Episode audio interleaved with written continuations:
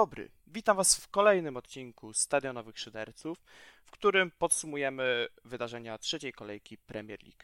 Razem ze mną dzisiaj jest Max Sykulski. Ołem. Oraz Mateusz Kowalski. Cześć. Tak, e, jak pewnie zauważyliście, nie przywitał się z Wami Przemek, też dzisiaj nie prowadzi Przemek, ponieważ po, jak to powiedział ten hack, super, kurcze, dobrym futbolu, w wykonaniu United postanowił wyjechać i cały czas świętować to zwycięstwo nad Liverpoolem. No dobrze, no to myślę, że najlepiej będzie, jeżeli właśnie zaczniemy od meczu, który był tak naprawdę najważniejszym meczem tej kolejki, czyli bitwa o Anglię, który United wygrało 2 do 1 po golach Jadona Sancho oraz Markusa Rashforda przy golu z Salaha dla Liverpoolu. No i pytanie, czy to już jest ten moment, w którym wielkie United się obudziło i czy to jest ten moment, kiedy United zaczyna kroczyć po top 4? Nie wydaje mi się. E, szczerze mówiąc, ciężko powiedzieć, no bo to jest znowu ta idea meczów derbowych, gdzie tak naprawdę nieważne w jakiej jesteś formie, różne dziwne rzeczy się potrafią dziać. No i tym razem ten hack idealnie ustawił drużynę pod Liverpool, który jest podatny na kontry, to wiemy nie od dziś, zwłaszcza z linią pomocy składającą się z, James, z Jamesa Milnera, Jordana Hendersona i młodego Eliota. Plus jeszcze jak zobaczymy na grę Van Dijk'a w tym sezonie, to no, wydaje mi się, że trochę przejął chyba rolę Harry'ego Maguire'a, przynajmniej w tym meczu, gdzie te zachowania czasami naprawdę były niewytłumaczalne wręcz.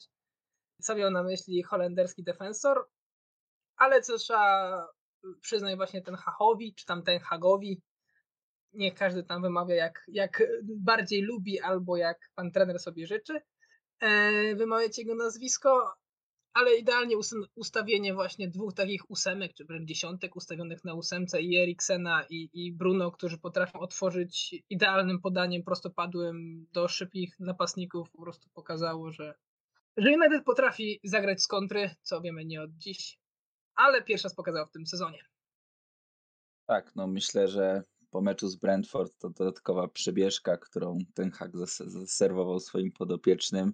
Myślę, że wyszła im na dobre w tym meczu, ponieważ no, to było widać i, i po przejętych kilometrach, i po tym, jak przebiegało spotkanie, że United trochę po prostu zabiegało Liverpool w tym meczu. I wcale bym nie powiedział, że United zagrało jakieś super spotkanie ale no właśnie przy tym, e, że jednak widać było pierwszy raz w sumie od startu sezonu zaangażowanie e, zawodników w grę swojego zespołu, nawet Bruno pomimo tego, że znowu ofensywnie zagrał bardzo sobie spotkanie, to jednak no, biegał, harował po całym boisku, w obronie też dużo pomagał swoim kolegom. To na pewno tutaj trzeba mu e, oddać.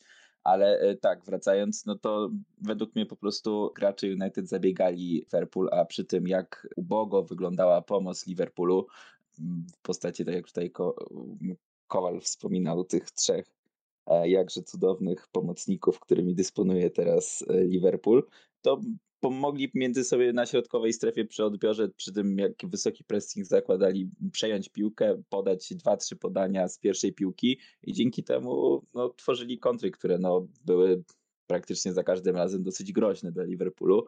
No i skończyło się to zwycięstwem podopiecznych Ten Haga. Myślę, że tutaj głównie trzeba winić jednak to, jak wyglądała pomoc i, i a przede wszystkim też obrona, ponieważ no dla mnie jedynym obrońcą, który tam coś grał y, w tym meczu z Liverpoolu to był Joe Gomez, tak, bo, bo reszta to, to naprawdę, no nie wiem, no, to, to była jakaś masakra. Tak, to ogólnie jest właśnie śmieszne, że tak naprawdę obrońca, który już był w pewnym momencie wypychany przez wszystkich kibiców Liverpoolu, nagle się okazuje być większą ostoją niż pan Virgil van Dijk, który się zamienił w łyżwiarza figurowego w tej obronie, zwłaszcza przy bramce Jadona Sancho. Tak, no jeżeli chodzi o moje spostrzeżenia przy tym meczu, to na pewno United może nie zdominowało tej gry, ale United było do granic możliwości skuteczne. Kiedy oni nadarzała im się okazja, oni starali się jak najlepiej wykorzystać. To właśnie pokazują te dwie bramki strzelone przez Jadona Sancho i przez Rashforda. No i także na przykład Supek w wykonaniu Elangi. Więc no naprawdę United to, co miało, to wykorzystało, czego nie można powiedzieć tak naprawdę o Liverpoolu, który bił głową w mur tak naprawdę, bo tam cały czas były wrzutki, ale z tych wrzutek nic nie wychodziło. Luis Diaz też 1,70 m piłkarz, starał się cały czas wyskakiwać do tych główek, walczył jak lew, no ale no po prostu zabrakło mu tej fizyczności, żeby wygrać tę walkę w powietrzu. No i właśnie to jest chyba największy problem Liverpoolu, że oni nie mają jak grać środkiem pola, ponieważ tam środek pola jest kontuzjowany. Tam Thiago, który potrafił wyprowadzić tę piłkę, no to niestety jest aktualnie na, w szpitalu, tak? Fabinho, no to ma bardzo dużą zniżkę formy, no a Milner i Henderson to już nie jest ta sama marka, co, co była kiedyś. Więc no, mi się wydaje, że tutaj już zaczyna zapalać się taka lampka alarmowa, że Klopp powinien sprowadzić jakiegoś pomocnika. Tylko właśnie pytanie, czy Liverpool w końcu zdecyduje się na to, żeby jednak kogoś kupić w tym okienku. Ale y, też trzeba zauważyć, że tak jak boczni obrońcy jednak, czy nawet w meczu z Crystal Palace, no widzieliśmy jednak Trenta, który jednak dużo posuwał takich prostopadłych dośrodkowań w, w pole Crystal Palace, czy też Robertson, który dosyć wysoko też zapuszczał się pod pole karne. Orłów, to tutaj w tym meczu w ogóle czegoś takiego nie było. Ja Robertsona szczerze mówiąc nie widziałem w ogóle na boisku i nie mogę sobie przypomnieć ani jednej sytuacji zapoczą zapoczątkowanej przez tego zawodnika.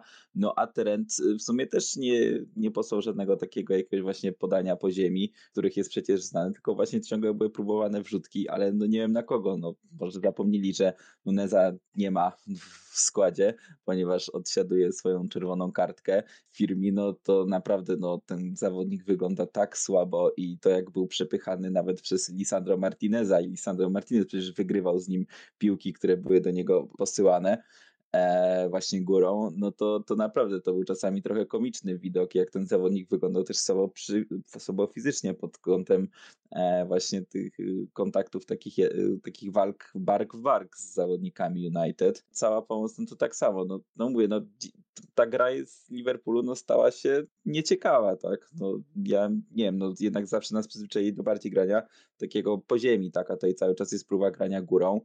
Diaz dla mnie trochę wygląda trochę jak taki Sterling, bo próbuje się co chwilę rozpędzać i dryblować tych zawodników, ale zwykle kończy ten swój dribbling na, na jakimś obrońcy, tak, i się o niego przewraca. No I oczywiście A... zawsze też wielkie wkurzenie na twarzy co wygląda tak, jak tak. taki gangster I, i typowy. No, no czasem jest strach na niego patrzeć, bo on tak wygląda jakby mógł zabić za to zatrzymanie, tak, ale no, no dla mnie on też za, zagrał bardzo słaby mecz i nie dał nic ataku. Ten gol Salaha to był taki naprawdę no tak na siłę, że tak powiem, wepchnięty. E, jednak Fabio Carvalho to jest jeden zawodnik, który dał tutaj dobrą zmianę, jakiś taki impuls do ataku. No ale to było już nie dość, że za późno, to nawet nie powiedziałbym, że, że jakieś zagrożenie Liverpool stwarzał, bo Dega nie miał jakichś dużo takich sytuacji do, do obrony. Te, te sytuacje Liverpoolu nie były klarowne i Salah poza tym uderzeniem z głową to nie miał żadnego tak naprawdę strzału na bramkę, a przynajmniej nie przypomina mi się. I no z jego strony też ten mecz dla mnie był słaby. Nie było widać żadnych takich indywidualnych e, przebłysków z jego strony wzięcia na siebie jakiejś tam odpowiedzialności za grę, więc no myślę, że tutaj cały zespół zawalił, poza nielicznymi wyjątkami, jak na przykład Alison, który musiał ratować kilka razy swoich kolegów z opresji. Dlatego no, Jestem ciekaw, jak to się dalej potoczy. Ten pomocnik to naprawdę staje się taki mus dla Liverpoolu już nawet. To już nie jest nawet, że czy Klopp chce, czy nie chce, ale no po tym, jak oni wyglądają, to to naprawdę jest mus. Tylko ja nie wiem, kto, kto może zasilić, bo nie widzę, żeby oni sięgnęli po Juda Bellingama i myślę, że to nie jest, nie jest możliwe w tym sezonie. Mm, pewnie jakiś Szkot z czwartej ligi albo ewentualnie Anglik, bo Klopp lubi takich tak, sprowadzać tak. sobie. Y, ale jeszcze do bramki Salaha przechodząc, to można powiedzieć, że to był taki ukłon w stronę każdego z graczy FPL-a, który dał kapitana Salahowi, więc po prostu nie wiem, może ta defensywa United też miała Salaha na kapitanie, więc stwierdzili, dobra, niech już strzela, przynajmniej punkty będą.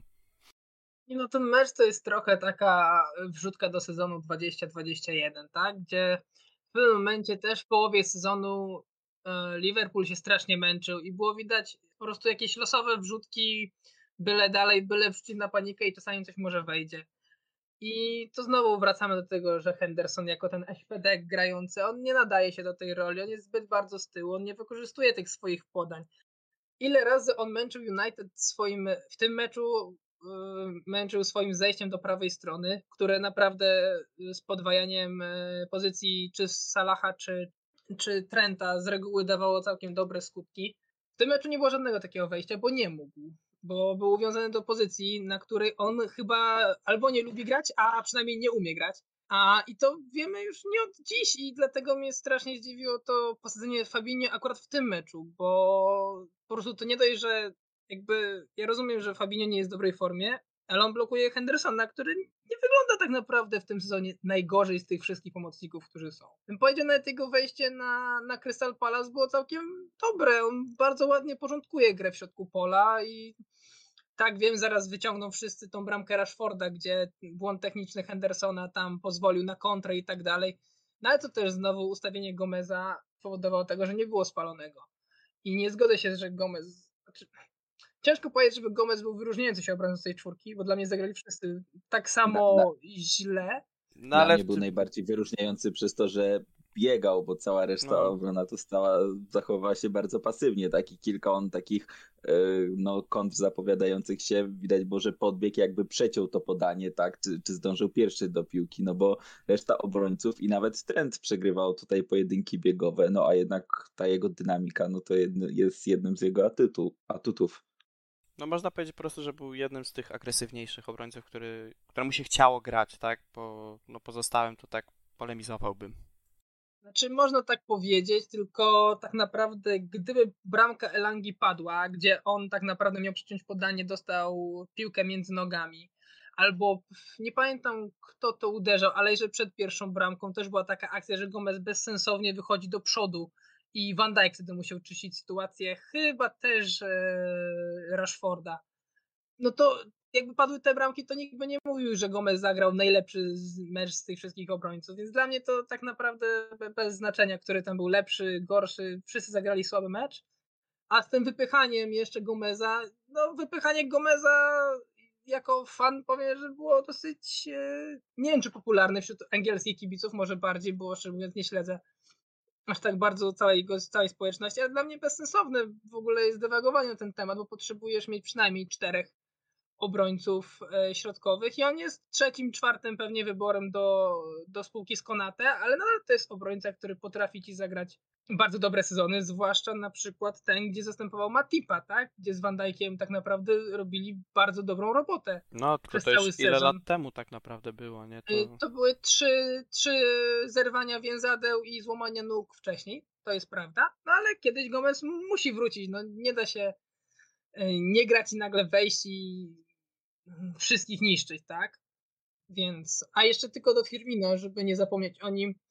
E, Firmino co prawda no, pojedynków e, siłowych to on z Varanem e, nie będzie wygrywał, z, z Lisandro Martinezem też miał całkiem spore problemy, tylko zobaczmy gdzie on musiał grać w ogóle. On czasami był przez pierwszą połowę, on schodził niżej niż Milner. W ogóle tam jakieś dziwne rzeczy się On działy. On na połowie boiska te piłki czasem. Taki defensywny, defensywny napastnik. No, no Znaczy, nie chodzi kwestia nawet defensywnego napastnika, tylko chodzi o to, że nawet aż tak bardzo piłki nie ma, że on musi się, aż, że on musi się rozgrywać, jeszcze y, rozgrywać jeszcze głębiej niż Harry Kane, tam swego czasu, nawet Firmino w tych, że tak powiem, gdy się śmiali, że jest defensywnym y, defensywnym napastnikiem, ale nawet masz takie akcje, znowu przebłysk Firmino, gdzie tylko Firmino może coś takiego zagrać. Tam była jedna taka akcja, że po wrzutce Trenta mm, gdzieś Firmino zgrywa piłkę i znowu z szansę ma Salah. Co prawda tłucze prosto w Lisandro Martineza, ale to, jest- to jest właśnie gra dla Bobiego Firmino, a nie, a nie stanie na tej dziewiątce. No a gdyby tu był Diogo Jota, może na ten mecz by wyszedł, no to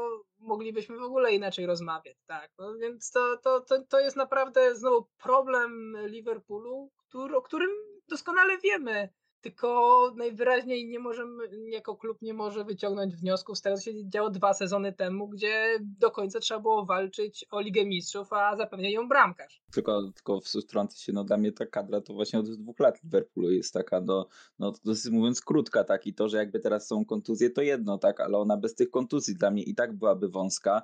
I nadal myślę, że w porównaniu to jak, jak czy, czy Chelsea, czy City, ilu tych zawodników jednak zrekrutowało w ostatnich dwóch latach w porównaniu do Liverpoolu, no to uważam, że Liverpool jest bardzo w tyle, tak, i tutaj to, no mówię, nawet gdyby Thiago był zdrowy, nawet gdyby Żota był zdrowy, to nadal ta kadra, nawet już nie patrząc pod kątem tego meczu, ale nad nadchodzący sezon, no, nie, nie, nie, jest, nie jest dla mnie na tyle szeroka, żeby po prostu sprostać też na tych też w Lidze Mistrzów, a, ale też przede wszystkim na to, że będzie jednak mundial w, za to tam 3, 2 czy 3 miesiące i ci zawodnicy po prostu będą też, też tam tą grą zmęczeni, tak? Więc mi się wydaje, że tutaj no, no przydałoby się kilka takich, na myślę, na każdej pozycji wzmocnień, tak?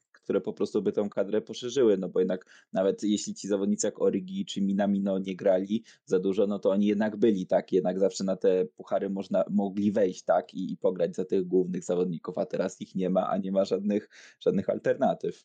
No to wystarczy nawet spojrzeć na tą ławkę, co wyszła tak naprawdę na ten mecz United, znaczy wyszła, no przesiedziała ten me e, mecz. No na tej ławce, no tak naprawdę oprócz takiego powiedzmy Cimikasa, Carvalho i Fabinho, no to, no dobra, jeszcze Natal Phillips, tak, ale poza tym, no to młodziki same, nie, takie, które nigdy nie pomochały angielskich boisk, więc no naprawdę ta kadra Liverpoolu jest bardzo wąska i ona była nawet wąska bez tych kontuzji, myślę, bo niektórzy gracze, którzy są w tej kadrze już nie wnoszą tego samego, co wnosili kiedyś.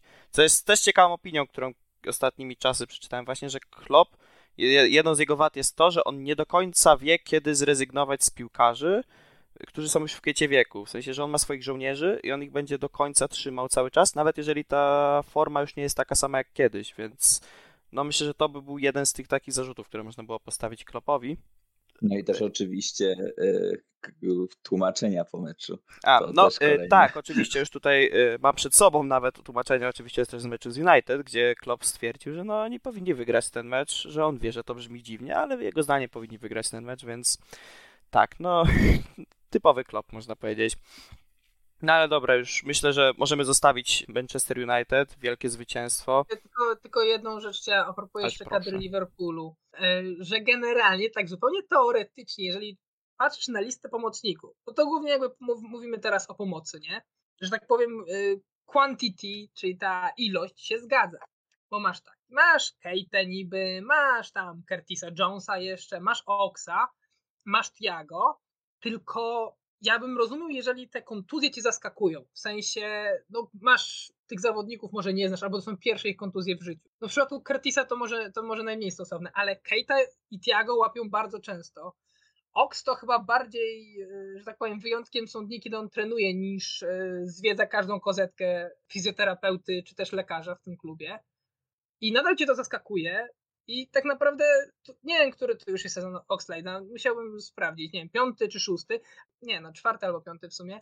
Ale za każdym razem i no to nie da się nie być nieprzygotowanym. Nie da się powiedzieć, że się nie wie czy coś. A to, że oni wrócą, no fajnie, no znowu Oxlade zagra 4-5 meczy w tym sezonie. No i co to daje? To dla klubu naprawdę nie jest spożytek i ja naprawdę nie rozumiem niektórych decyzji y, Jurgena pod względem właśnie tego, tego, że mamy pomocników, nie potrzebujemy ściągać, bo my mamy. No mamy, tylko oni nie grają. No to... Ach! No fani Arsenalu lubią na pewno Oxlade'a w Liverpoolu, zawsze miło się wypowie Arsenalu, ze szpitala oczywiście, więc, więc no też miał fajne momenty w tym klubie. No, czy bramka w City w Lidze Mistrzów, czy parę innych. Naprawdę jest dobry zawodnik, tylko no, trzeba wiedzieć, kiedy zejść ze sceny.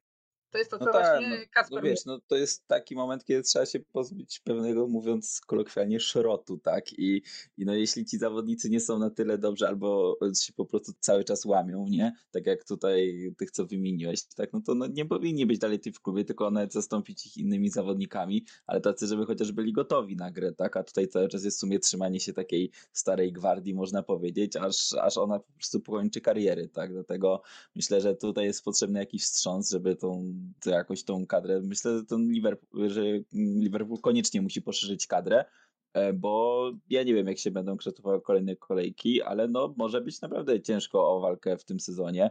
Wiadomo, no pewnie wrócą, wrócą zawodnicy, niektórzy ta gra się poprawi, zresztą na tych pierwszych meczach z Crystal Palace nie wyglądało aż tak źle, ale no to widać, widać po prostu, tą, że ta kadra jest strasznie wąska, tak? A jeszcze wracając tylko słowo do United, to myślę, że też jakby nie ma co na razie, żeby kibice United się cieszyli, no bo United też nie zagrało jakiegoś nie wiadomo jak spotkania. Myślę, że kolejne mecze pokażą dopiero jak to będzie wyglądało, no ale no na pewno jeśli zagrają z zaangażowaniem, to jak w tym meczu, to jakoś te, te, punkty i gole będą, będą przychodziły, tak, ale, ale to dopiero myślę po, pokażą kolejne mecze, czy, czy to rzeczywiście jest jakaś teraz zmiana po tym meczu jednak po tym łomocie od Brentford i zacznie teraz się, się lepiej tam dziać, czy jednak to był tylko taki wypadek przy pracy, jak to derby? Ja tylko powiem jedną odważną tezę. A propos Manchester United, stawiam, że w tym sezonie ligowym w lidze nie spotkamy, nie będzie już kolejnego meczu, w którym i Rashford i Sancho strzelą bramkę. To jest w sumie nawet bardzo prawdopodobne. Chyba, że nowy mena menadżer przyjdzie. No. Sancho musi mieć więcej menadżerów niż goli. Też Erik ten Hak, można powiedzieć, odkrył jeden prosty sposób na wygrywanie. Posadził Harry'ego Maguire'a na ławce. Nie, tylko chciałem powiedzieć, że i cytując mm -hmm. oprócz Maguire'a, jeszcze cytując naszego kolegę, tego ulanego showa. A no, Burger Show, wiadomo. No dobrze, to myślę, że możemy przejść do tym razem niebieskiej strony Manchesteru, ponieważ na stadionie Newcastle United odbył się mecz y, z Manchesterem City, który przez wielu uważany jest już teraz za jedno z najlepszych spotkań sezonu. Mecz zakończył się wynikiem 3 do 3. Dla City strzelali Ikay Gündogan, Erling Haaland oraz Bernardo Silva, natomiast dla Newcastle Almirion, Callum Wilson oraz Kieran Trippier. No i panowie, czy wy także się zgodzicie z tym, że to spotkanie jak na razie zasługuje na miano jednego z najlepszych w tym sezonie? Myślę, że możemy tak na razie to powiedzieć. No, gra toczyła się tak naprawdę od bramki do bramki. Jedna, druga drużyna miała dużo, y, dużo sytuacji, no padały bardzo ładne bramki, e, między innymi po ten wolny Trippiera czy ta asysta y, De Bruyne przy przy golu, to, to na pewno są rzeczy, które, które były no, jednym z najlepszych e, momentów w tym spotkaniu, ale no, myślę, że tutaj mało osób się spodziewało jednak, że Newcastle się tak postawi City, szczególnie, że poprzedni mecz z Brighton zakończył się remisem 0-0 więc, e, więc w sumie mało osób mogło mieć takie przeczucia. Tutaj naprawdę było blisko, myślę, że no może nie blisko, tak, ale no przez moment wyglądało na to, że tutaj będzie sensacja, tak, i, i City dostanie, dostanie Bęcki po prostu od Newcastle, bo to jak e, City zaczęło po prostu słabo grać po strzeleniu pierwszej bramki, to naprawdę byłem w szoku, tak? No i przede wszystkim ta słynna statystyka z posiadania, gdzie City przez ostatnie 5 minut miał 5% posiadania, a czy tam nawet 4, a Newcastle 95%, no więc to takich rzeczy się myślę nie, nie widziało w Premier League za czasów Pepa Guardioli. Tak, no ale no myślę, że na pewno trzeba pochwalić zawodników Newcastle za, za zaangażowanie przede wszystkim, bo widać było w pierwszej połowie, że no jednak starali, starali się pokazać to najlepsze to co, to, co potrafią, tak? Przede wszystkim Alan San Maximen, który zaliczył trzy asysty, no to biegał po, po całym boisku cały czas, w sumie sunęły z jego strony kontrataki. E, I myślę, że no, na ten moment to możemy tak stwierdzić, że to było jedno z najlepszych spotkań. A widać, że, e, że City też nie ma e, swoich problemów, też nie jest wolne od jakichś problemów, a przede wszystkim problemem jest to, że Nathan Ake zszedł z kontuzją i który wyglądał w sumie najlepiej z całego tego, no może poza Cancelo oczywiście, ale jeśli chodzi o środek, no to wyglądał naprawdę dobrze i chyba najlepiej wyglądał od przyjścia do City, a tutaj niestety znowu przydarzyła mu się kontuzja i nie wiem teraz jak będzie, trzeba zobaczyć po prostu w kolejnych meczach, jak będzie wyglądał w sumie ten środek obrony Manchesteru City, bo no był, Aka akurat tam się bardziej wyróżniał od, od Diasa, Diaz w ogóle był na, na ławce w tym spotkaniu, dopiero szedł do Ake, dostał kontuzję. Chociaż i tak, no jakby nie patrzeć, mimo wszystko Diaz zagrał zdecydowanie lepsze spotkanie niż cała prawa strona bloku defensywnego, czyli John Stones i Kai Walker, Skywalker, to myślę, że do dzisiaj wspomina to, jak Saint Maximem na spółkę z Jelintonem nim kręcili po tym boisku. Więc no naprawdę w wykonaniu Kaja Walkera to było beznadziejne spotkanie i no nie pamiętam takiego spotkania właśnie, żeby jakikolwiek zawodnik tak kręcił yy, Walkerem. Więc to naprawdę dużo świadczy o tym, jak kapitalne spotkanie zagrał Alan Sam Maximeu i też jak kapitalnie po raz kolejny pokazał się Joe Linton, który no, na tym środku pomocy po prostu jakiś renesans przeżywa, bo naprawdę to, że jak on grał na napastniku, a to jak on gra na pomocy, to to są po prostu, jakbyśmy porównali poziom ekstraklasy z poziomem Premier League, więc no naprawdę Eddie Howe jest geniuszem, że stwierdził, że to będzie dobry pomysł, żeby Jelintona przesunąć do środka pola.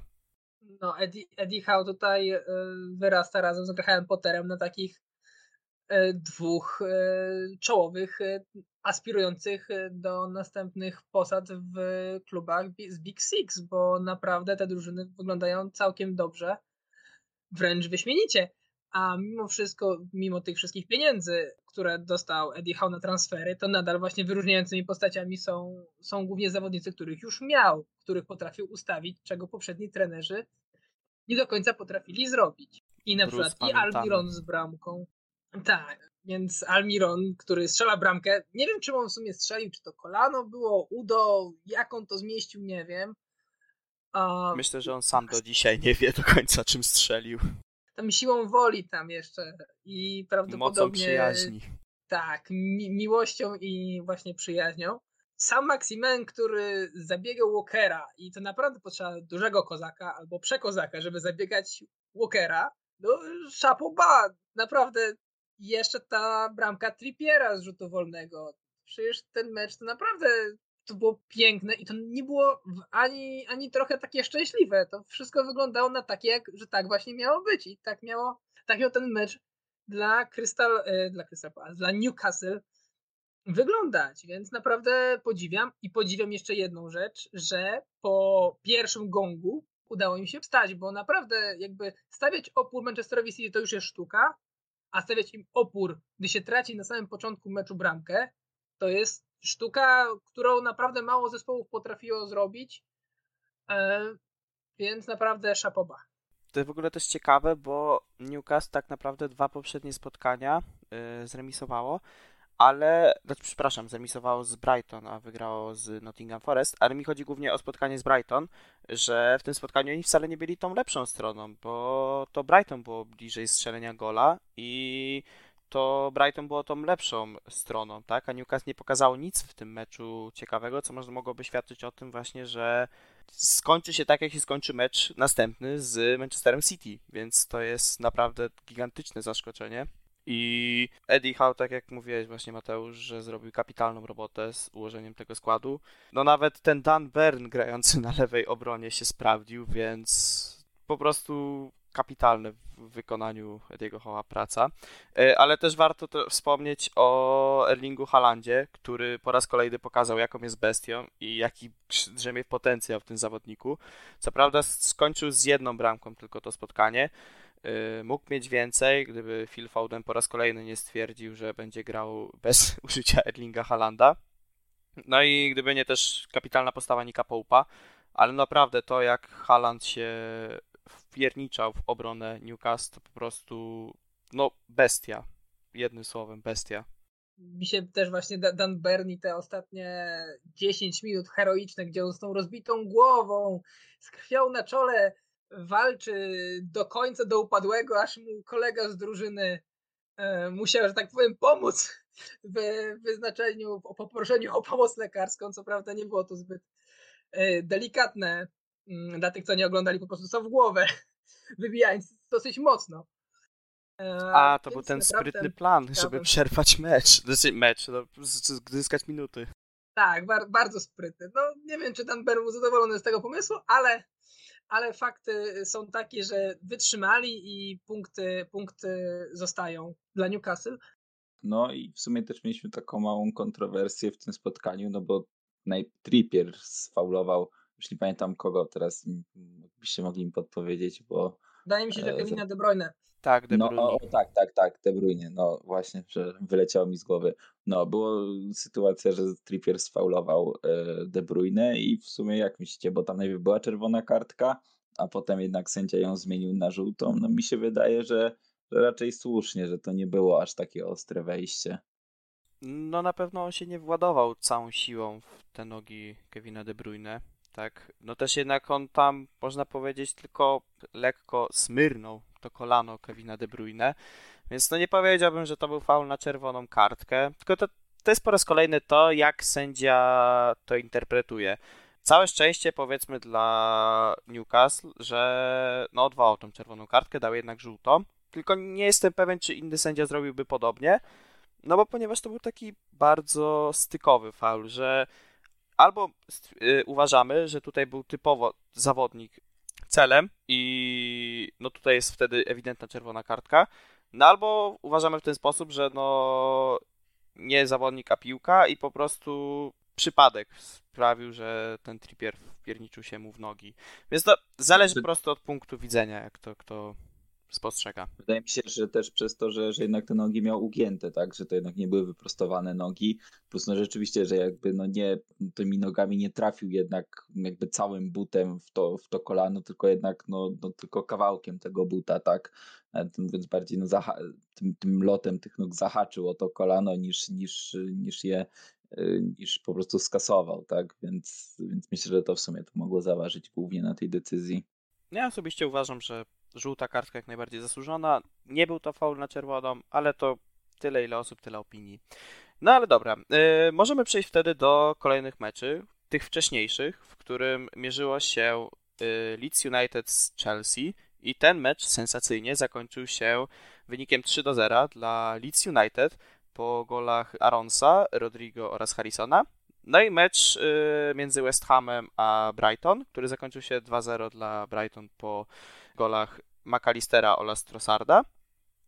Można powiedzieć dwie sensacje, ponieważ tutaj nikt nie, myślę, nie spodziewał się tego, że Chelsea przegra z Leeds i to 3 do 0. I też nikt nie spodziewał się tego, że West Ham będzie tak bezsilny, więc bardzo interesujące wyniki i takie wyniki, które mogą zaalarmować, że coś jest nie tak zarówno i w Chelsea i w West Hamie w Chelsea już y, zaczynają gasić ten pożar przez sprowadzenie Antonego Gordona, więc y, no zobaczymy, czy to im się uda. No, wątpię, żeby to było rozwiązanie problemów Chelsea, no ale no, może wy macie inne spostrzeżenia na ten temat.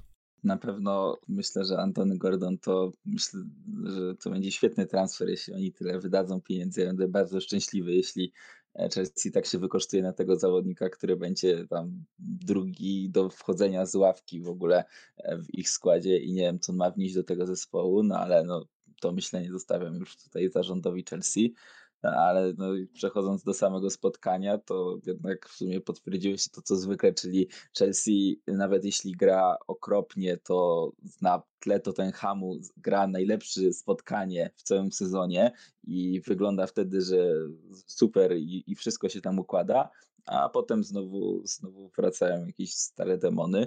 No i tutaj Chelsea wyglądała jeszcze bardziej bezradnie, myślę, niż w meczu z Evertonem, który, znaczy wiadomo, tam to spotkanie wygrała, ale no jednak myślę, że Leeds jest dużo groźniejszą drużyną od Evertonu. No tutaj mecz zakończył się katastrofą, tak, no Chelsea nic nie, nic nie pokazała z, z, w ataku tak naprawdę e, nic nie, nie, nie potrafię sobie przypomnieć jakichś takich klarownych sytuacji jakiegokolwiek zawodnika, Chelsea. Tutaj pierwszy raz na, naprawdę, to, żeby Leeds było tak spokojne o czyste konto, Leeds Kochem i Jorente jako para środkowych stoperów i Ilanem Melie, któremu czasami odcina prąd i, i robi jakieś głupie wyjście z bramki, no to naprawdę no to, to, to były szokujące wydarzenia nie no tam same jakieś decyzje, no Kukureja, Kukureja mm, też zagrał no, jeden z, znaczy no myślę, że to był taki główny zawodnik, który wyglądał słabo w tym meczu, bo podejmował same złe decyzje e, w tym spotkaniu. Rhys James, który przesunięty znowu na prawy środkowy obrońca, jakby no, przez to nie, nic nie wnosił do ataku, a w obronie no, wiemy, że to głównie jednak atak jest domeną tego zawodnika. E, no i przede wszystkim Kulibali, który od startu tego spotkania wyglądał dosyć jakby był właśnie taki naładowany złą energią, bo już na samym początku dostał żółtą kartkę. Na, na koniec po, po kolejnym głupim taktycznym faulu dostał drugą żółtą kartkę. Więc no tutaj no, wielu zawodników zagrało, myślę, bardzo słabo.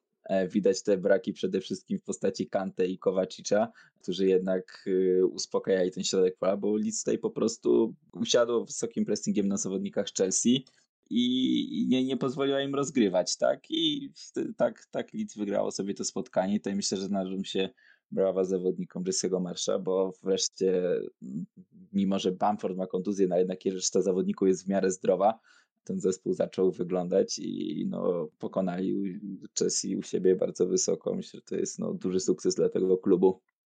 Ja chciałem powiedzieć, że w zasadzie byliśmy świadkami na Elan Road dwóch sensacji i naprawdę nie wiem, która jest większa.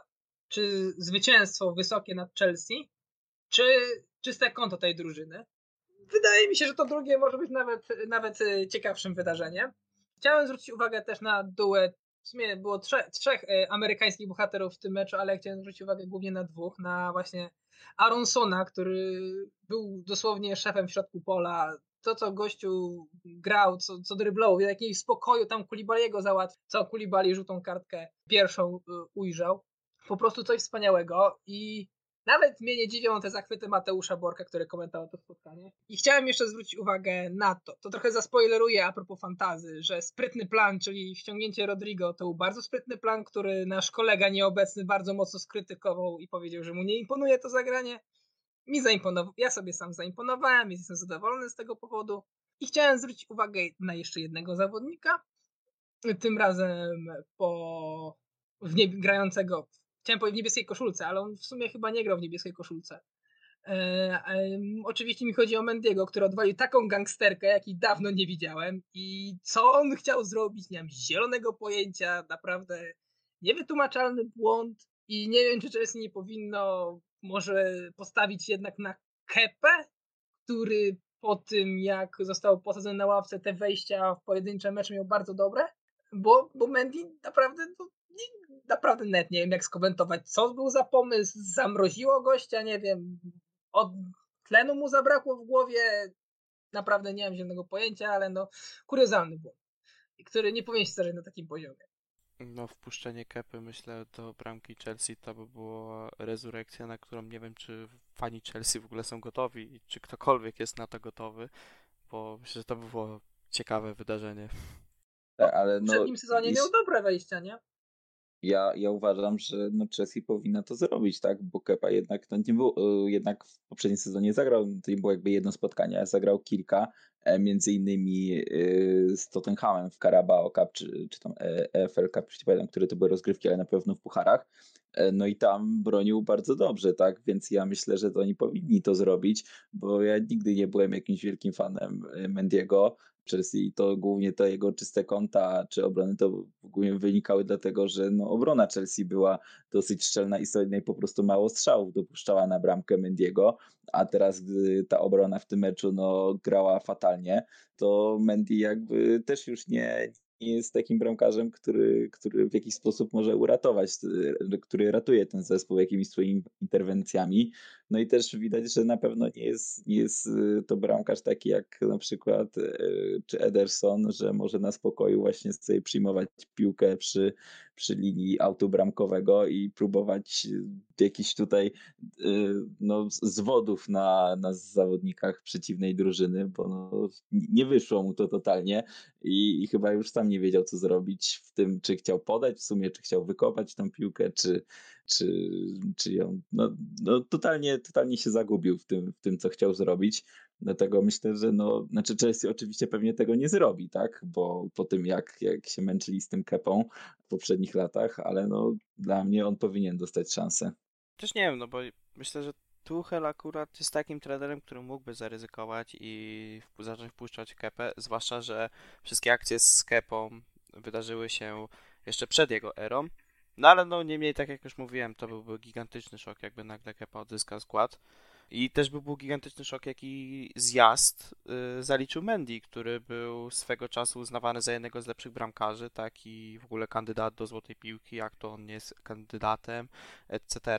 Więc ciekawe, jak to tam się w końcu skończy z tą rolą bramkarza w Chelsea. No ale no niemniej przeszedłbym jeszcze do tego meczu między West Hamem a Brighton. No bo tutaj też interesujący wynik. West Ham jest dalej jedynym zespołem chyba w lidze, który nie strzelił bramki.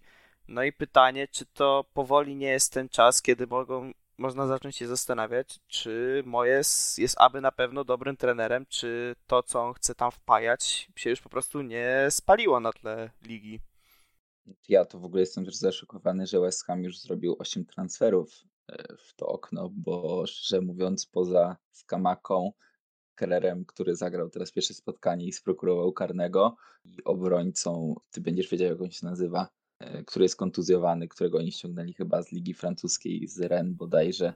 Z Ren Aguert? Jakoś tak. Tak, chyba. tak, tak, tak, tak. No to poza tym to nie wiem, kim są inni zawodnicy. Wiemy już też, że na pewno Emerson Palmieri przychodzi z Chelsea, ale no, no na razie no ta w sumie tak jak West Ham w poprzednich latach nie robił za wielkiej liczby transferów i ta gra wyglądała coraz lepiej, tak teraz jak zrobili ich dużo, to ta drużyna na razie nic nie pokazuje i no to na pewno no, zero goli po trzech kolejkach to jest naprawdę, no to już nawet United teraz ma strzelone gole, tak już nie, nawet nie mają tego jednego samobuja, którego strzelił McAllister w pierwszym meczu, tylko już mają normalne gole z gry a tutaj West Ham nadal, nadal bez żadnego trafienia, tak. Wiadomo, że Brighton to nie jest łatwy przeciwnik e, i tutaj jakby to, że jakby oni mogą przegrać z tą drużyną, to jakby jest jak najbardziej na miejscu, ale no to jak oni wyglądają bezzębnie i w ofensywie e, i w ogóle jak cały, cały zespół tak trochę wygląda na, w tym sezonie, no taki bez pomysłu,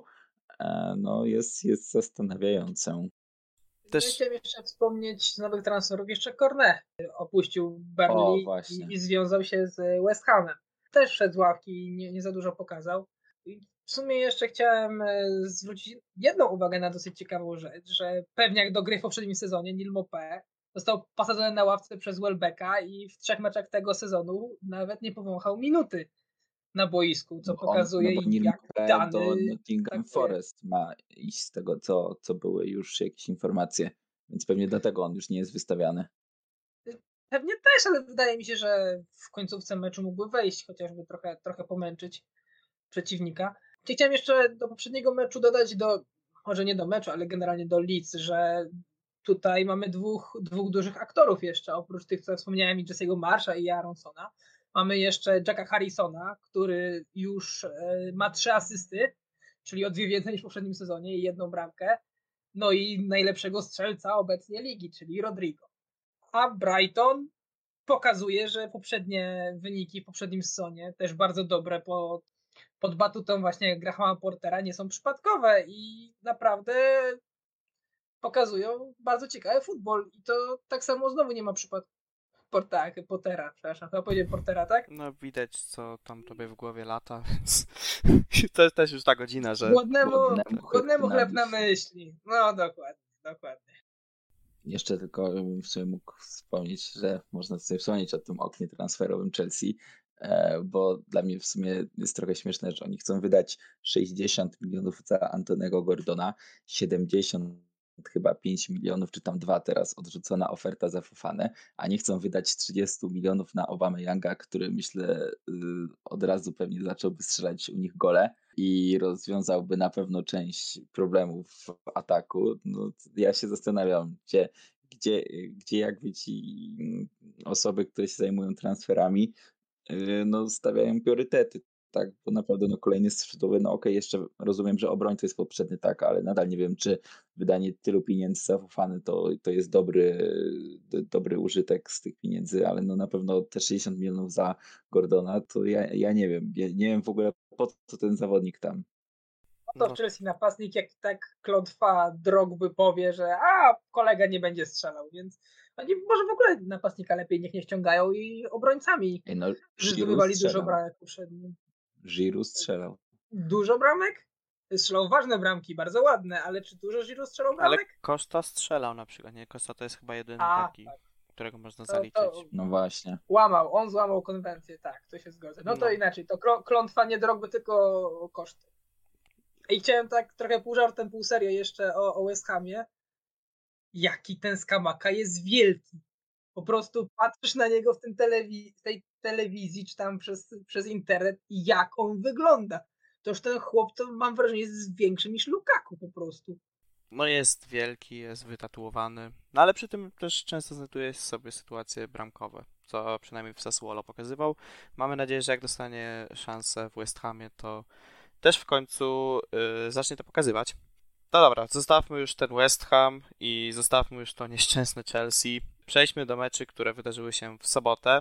Yy, no ogólnie sobota w Premier League myślę, że wyszła tak spokojniej, nie mieliśmy raczej większych sensacji w tej, tych sobotnich meczach. No zaczynając od meczu między Crystal Palace a Aston Villą. Crystal Palace wygrało z Aston Villą 3 do 1 po bramkach, dwóch bramkach Wilfreda Zachy oraz jednej bramce Matety. Na jedną honorową bramkę dla Aston Villa strzelił Oli Watkins. Yy, następny mecz, czyli Everton z Nottingham Forest, który zakończył się wynikiem 1 do 1. Tutaj bramki strzelali Brennan Johnson oraz Demarai Gray. Leicester przegrało swój mecz z Southampton 1 do 2. Bramki strzelił James Madison dla Leicester, a dla Southampton strzelał dwa razy czy Adams. Arsenal pokonał Bournemouth 3 do 0 po dwóch bramkach Odegarda oraz jednej bramce Saliby. Mecz, który rozpoczynał w sumie też tą kolejkę trzecią, czyli Tottenham-Wolverhampton. Tutaj Tottenham wygrał 1-0 po bramce Harego Kane'a. I ostatni mecz, czyli Fulham-Brentford, zakończony wynikiem 3-2 dla Fulham, gdzie bramki strzelali Wright, Palinia, Mitrowicz dla Fulham, a dla Brentford Norgard oraz Ivan Towney. No i panowie, czy któryś z was chciałby skomentować jeden z tych meczy? Jeżeli tak, to który zapadł wam najbardziej w pamięć? Oczywiście. Wielkie zwycięstwo Tottenhamu nad Wilkami w golu Harego Kaina. Myślę, że o tym spotkaniu nie ma co za dużo się rozpowiadać, poza tym, że pierwsza połowa wyglądała znowu słabo, a druga wyglądała no, bardzo dobrze, myślę, w naszym wykonaniu. Na pewno trzeba tutaj pochwalić Iwana Peristicza, który e, widać już wrócił do, do swojej formy, tak, został wystawiony w końcu od pierwszej minuty, no i został zawodnikiem meczu, zanotował asystę przy golu Keina. E, no, świetnie wyglądał przez całe spotkanie, to jak dużo dawał w ofensywie, ile, ile początkowo akcji, to jak prze, przełożył się na ogólny wynik. E, myślę, że to jest na pewno to, to na, co, na co czekaliśmy, na co na co po prostu stać tego zawodnika i bardzo cieszy to, że wreszcie zagrał od pierwszej minuty. E, natomiast ten, z tego meczu jeden jest y, taki wniosek, który się nasuwa, bo to, to że wynik to było takie, no, takie typowe zwycięstwo w sumie Tottenhamu 1-0 nad Wilkami. Z tym zespołem to nigdy Tottenham jakoś nie strzelał dużej liczby goli w ostatnich latach więc jakby to, że ten wynik zakończył wynikiem 1-0, to no, mm, nie, nie jest jakby oznaką, że, że, że, coś, że, że coś zdarzyło się złego, raczej było to spokojne, wygrane spotkanie po strzeleniu bramki. Natomiast martwi naprawdę forma Sona, tak? Bo Son jakby w poprzednich sezonach były takie mecze, że, że jakby przechodził obok boiska, jeśli można to tak ująć, tak? Że, że, że wyglądał słabo i nie, nie, nie tworzył, nie, nie tworzył żadnych groźnych sytuacji z kontr, tak jak ma w zwyczaju, ale tutaj jest no dopiero start sezonu, tak, i to jest trzeci mecz i trzeci mecz ten zawodnik wygląda okropnie, tak, są, nie wiem, no nagle nie umie przyjąć piłki, a piłka mu skakuje na metr, dwa od nogi, cały czas ją gubi, cały czas jakaś strata, w ogóle nic, żadnej takiej, takiej akcji właśnie napędzającej. No dobrze, że jakby po tej lewej stronie też był Perisic, tak, więc jakby on głównie przyjmował tę tą, tą ofensywę po tej stronie boiska, ale no naprawdę no, dla mnie Son nie powinien wystąpić z Nottingham Forest i ja się zastanawiam po prostu, co się stało w tym presezonie, że on wygląda tak słabo. Ogólnie też można powiedzieć w sumie, że ofensywa Tottenhamu, mówię tutaj bardziej o Sonie oraz Kane'ie, no co prawda też trochę ciężko jest hejtować Kane'a, który strzelił ci dwie bramki w dwóch meczach, ale oprócz tych dwóch bramek w stałych fragmentach gry, no nie wydaje mi się, żeby on wyglądał aż tak dobrze, jak to ma w zwyczaju też Harry Kane. Więc no, tak naprawdę jedyny mankament, który na razie jest widać u Totków, no to to jest właśnie ten atak w postaci Sona, Harry'ego Kane'a.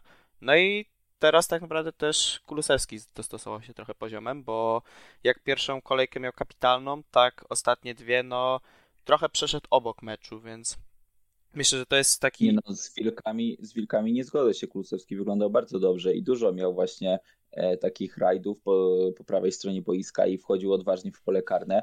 Po prostu nie, nie, nie zdobył żadnego gola ani asysty, ale nie powiedziałbym absolutnie, że przyszedł obok tego spotkania.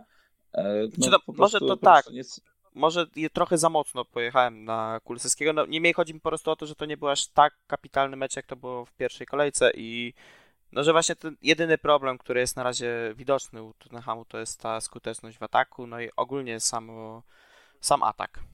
Tak, tak, ale no jak mówię, no to nie byli naj, naj mówię, no z, z wilkami ja nie lubię tego przeciwnika i, i myślę, że zawodnicy nasi też nie lubią z nim grać, ale no co warto zauważyć, to w poprzednim sezonie te same trzy mecze, czyli właśnie Southampton u siebie, Chelsea na wyjeździe, Wolverhampton u siebie, to w poprzednim sezonie już pod Antonio Conte zdobyliśmy 0 punktów, a tutaj udało się zdobyć w ciągu tych trzech meczów 7, tak? Więc to jest w sumie ten nawet też Conte to zauważył i, i po prostu pochwalił w jakiś sposób ten e, progres, e, który się zanotował na boisku.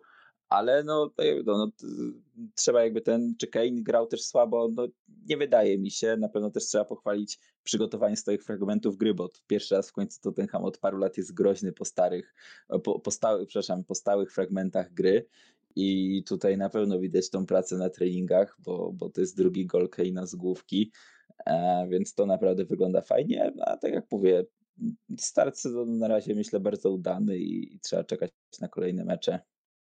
Powiem niepopularną opinię. Gdyby w tych trzech meczach na miejscu Harego Kane'a grał Chris Wood, miałby Chris Wood z cztery bramki bo on jedyne groźne akcje Kane'a to były strzały z główki chyba przez cały ten, przez cały ten sam, przez e, trzy ostatnie spotkania Ligi Angielskiej. Wielki A, Chris Wood. No, ale z, zobacz ile, ile sytuacji miał Harry Kane z główki, bo on miał chyba w tym meczu ze trzy groźne sytuacje, raz tam obił poprzeczkę, a raz bardzo ładnie się wyciągnął Josesa. I tak naprawdę to były jedyne groźne akcje Kane'a. Y, te wrzuteczki właśnie na główkę, ale za to jeszcze nie wspomnieliśmy o, jednym ważnej, o jednej ważnej postaci w tym meczu, w sumie powiedziałbym, że najważniejszej. Iwan Perisic, który pokazał, kto jest królem.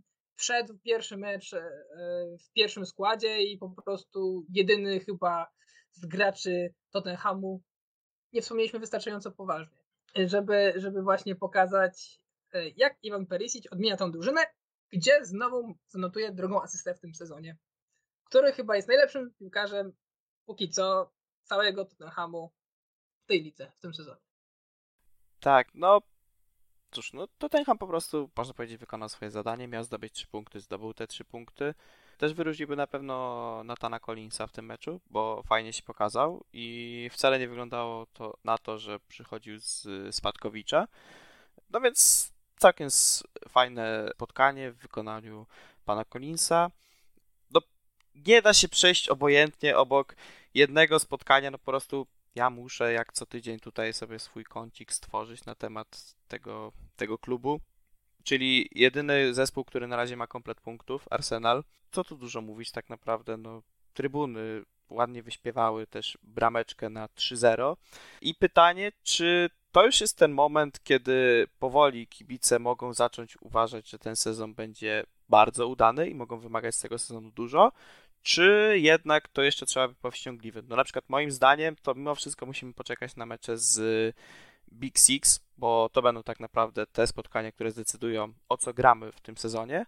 No ale no nie, może wy już jesteście tutaj pewni wielkiej maszyny Mikela Artety i wielkiego Arsenalu. To znaczy słowo dużo. A w którym kontekście dużo?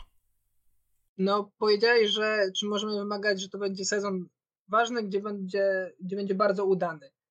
Y, I chodzi mi głównie, dużo to jest udany. Chodzi mi głównie o to, że plan minimum, którym jest top 4 w tym sezonie i czy Arsenal powoli może zacząć sobie myśleć nawet nad sprawieniem niespodzianki pod względem top 2 powiedzmy. To z tym bym powiedział, że ostrożnie. Top 4 dla mnie pokazują, że są bardzo silni, silnym pretendentem do, do top 4, ale to, to jest tyle, bo wydaje mi się, że Arsenal jest bardzo chimeryczną drużyną. W poprzednim sezonie na tym etapie mieli 0 punktów, teraz mają 9, więc trochę odwracamy tendencję tej sinusoidy. Zobaczymy, gdzie będzie punkt przegięcia tej sinusoidy, więc jeszcze spokojnie zobaczymy, jak, tak powiem, powalczą z poważnymi, z poważnymi zespołami i co się wydarzy, jeżeli nie daj Boże jakaś kondycja się przytrafi komuś yy, ważnemu z pierwszego składu. Dla mnie, jeśli miałbym powiedzieć na teraz, Arsenal wygląda nas, że spokojnie zdobędzie top 4 przy tej grze, jak, jak, jak grają, tak i przy tych problemach, jakie mają inne drużyny, które wcześniej te miejsca zajmowały. Natomiast y, to jest dopiero start sezonu i myślę, że to jest jeszcze za wczesny entuzjazm, ponieważ to nie dość, że nie było żadnego poważnego przeciwnika, to jeszcze jeszcze nie zaczęły się ani Liga Europy, w której Arsenal gra, ani potem jeszcze będzie Mundial. Ta kadra też nie jest wcale, mimo że, że są te transfery, nie jest wcale nadal taka poszerzona, żeby myślę, że wystarczała na to, żeby odpowiednio rotować tymi zawodnikami, szczególnie, że część z nich jest bardziej takich kontuzjogennych.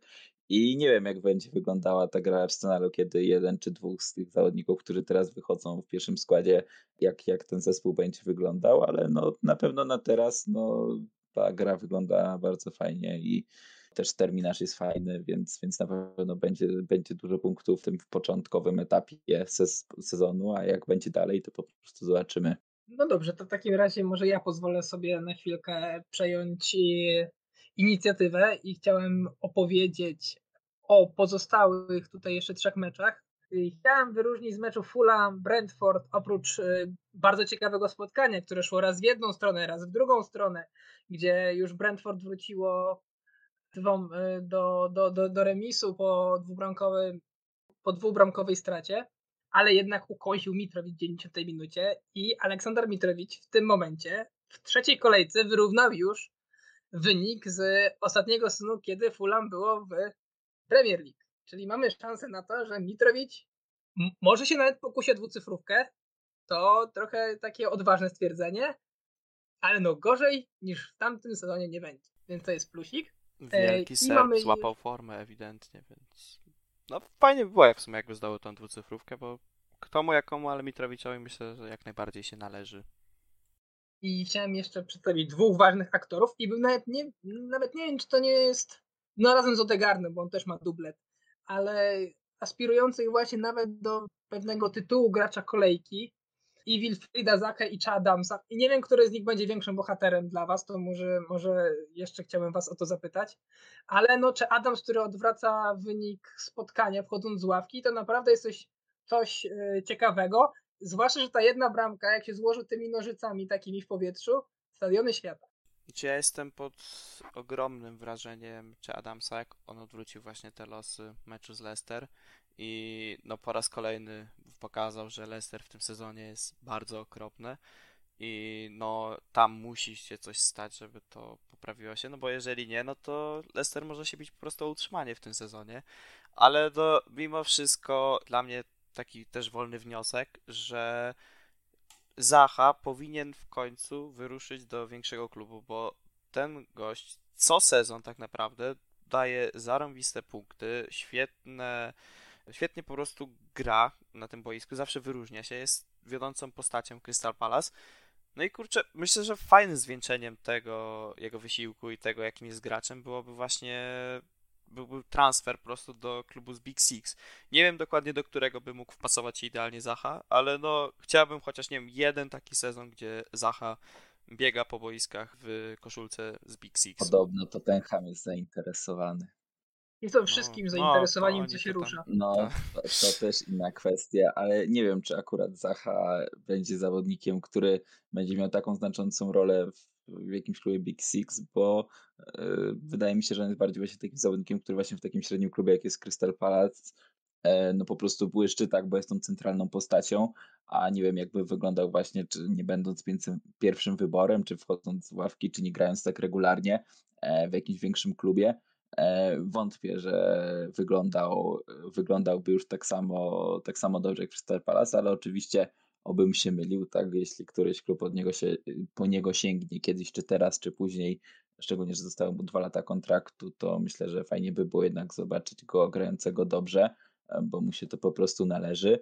No ale też trzeba odnotować to, że Steven Gerrard po raz kolejny dosyć wysoko przegrał i tak naprawdę poza tymi pierwszymi minutami, gdzie strzeli bramkę, to Aston Villa wyglądała znowu fatalnie i w sumie śmiesznie się czasem oglądało, jak oni w strachu byli, kiedy Crystal Palace co chwilę miało jakiś stały fragment gry i jak się bali przy tym, bo, bo bardzo źle sobie radzili, tacy źle skoordynowali przy, przy, przy wolnych czy, czy, czy przyrożnych i no to kolejny, kolejny mecz wysoko przegrany przez Stevena Gerrarda i znowu myślę, że należy się że no, Aston Villa nie pokazuje znowu tego, na co, na co powinno ją stać.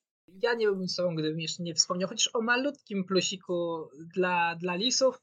No w tym wypadku jest to James Madison i bardzo ładny, mierzony strzał z rzutu wolnego. I ja chciałem już takim trochę takim sucharkiem może rzucić, że jakby Foot Troll kiedyś nagrywał aktualizację tej piosenki za każdym razem, to ja bym zamiast tego tam e, czwartego miejsca Arsenalu dał, że Leicester straci bramkę. No. I to najlepiej w kuriozalny sposób. W tym sezonie to, to, to zwłaszcza. Też... W poprzednim też. W poprzednim też. A, no tak, ale też nawiązując tutaj do wypowiedzi Maxa, bardzo mocno podobało mi się prowadzenie do wypowiedzi pana Darka Lwa, który jest groźny. Myślę, że cieszy się wynikami Nottingham Forest w tym sezonie. Ale już nie przedłużając, myślę, że czas najwyższy, żeby przejść do naszej ukochanej gry związanej z Premier League, czyli Fantazy Premier League. Ta kolejka była kolejką bardzo ciekawą, ponieważ opcje premium tak naprawdę no, nie punktowały za dobrze i w większości punkty zgarniały składy, które nie składały się głównie z opcji premium. Yy, zaczynając od mojego składu, u mnie tak y, różnicą w porównaniu do poprzedniego tygodnia było sprowadzenie Gabriela Martinelliego, o czym już też wspominałem, ponieważ to był bardzo wczesny transfer.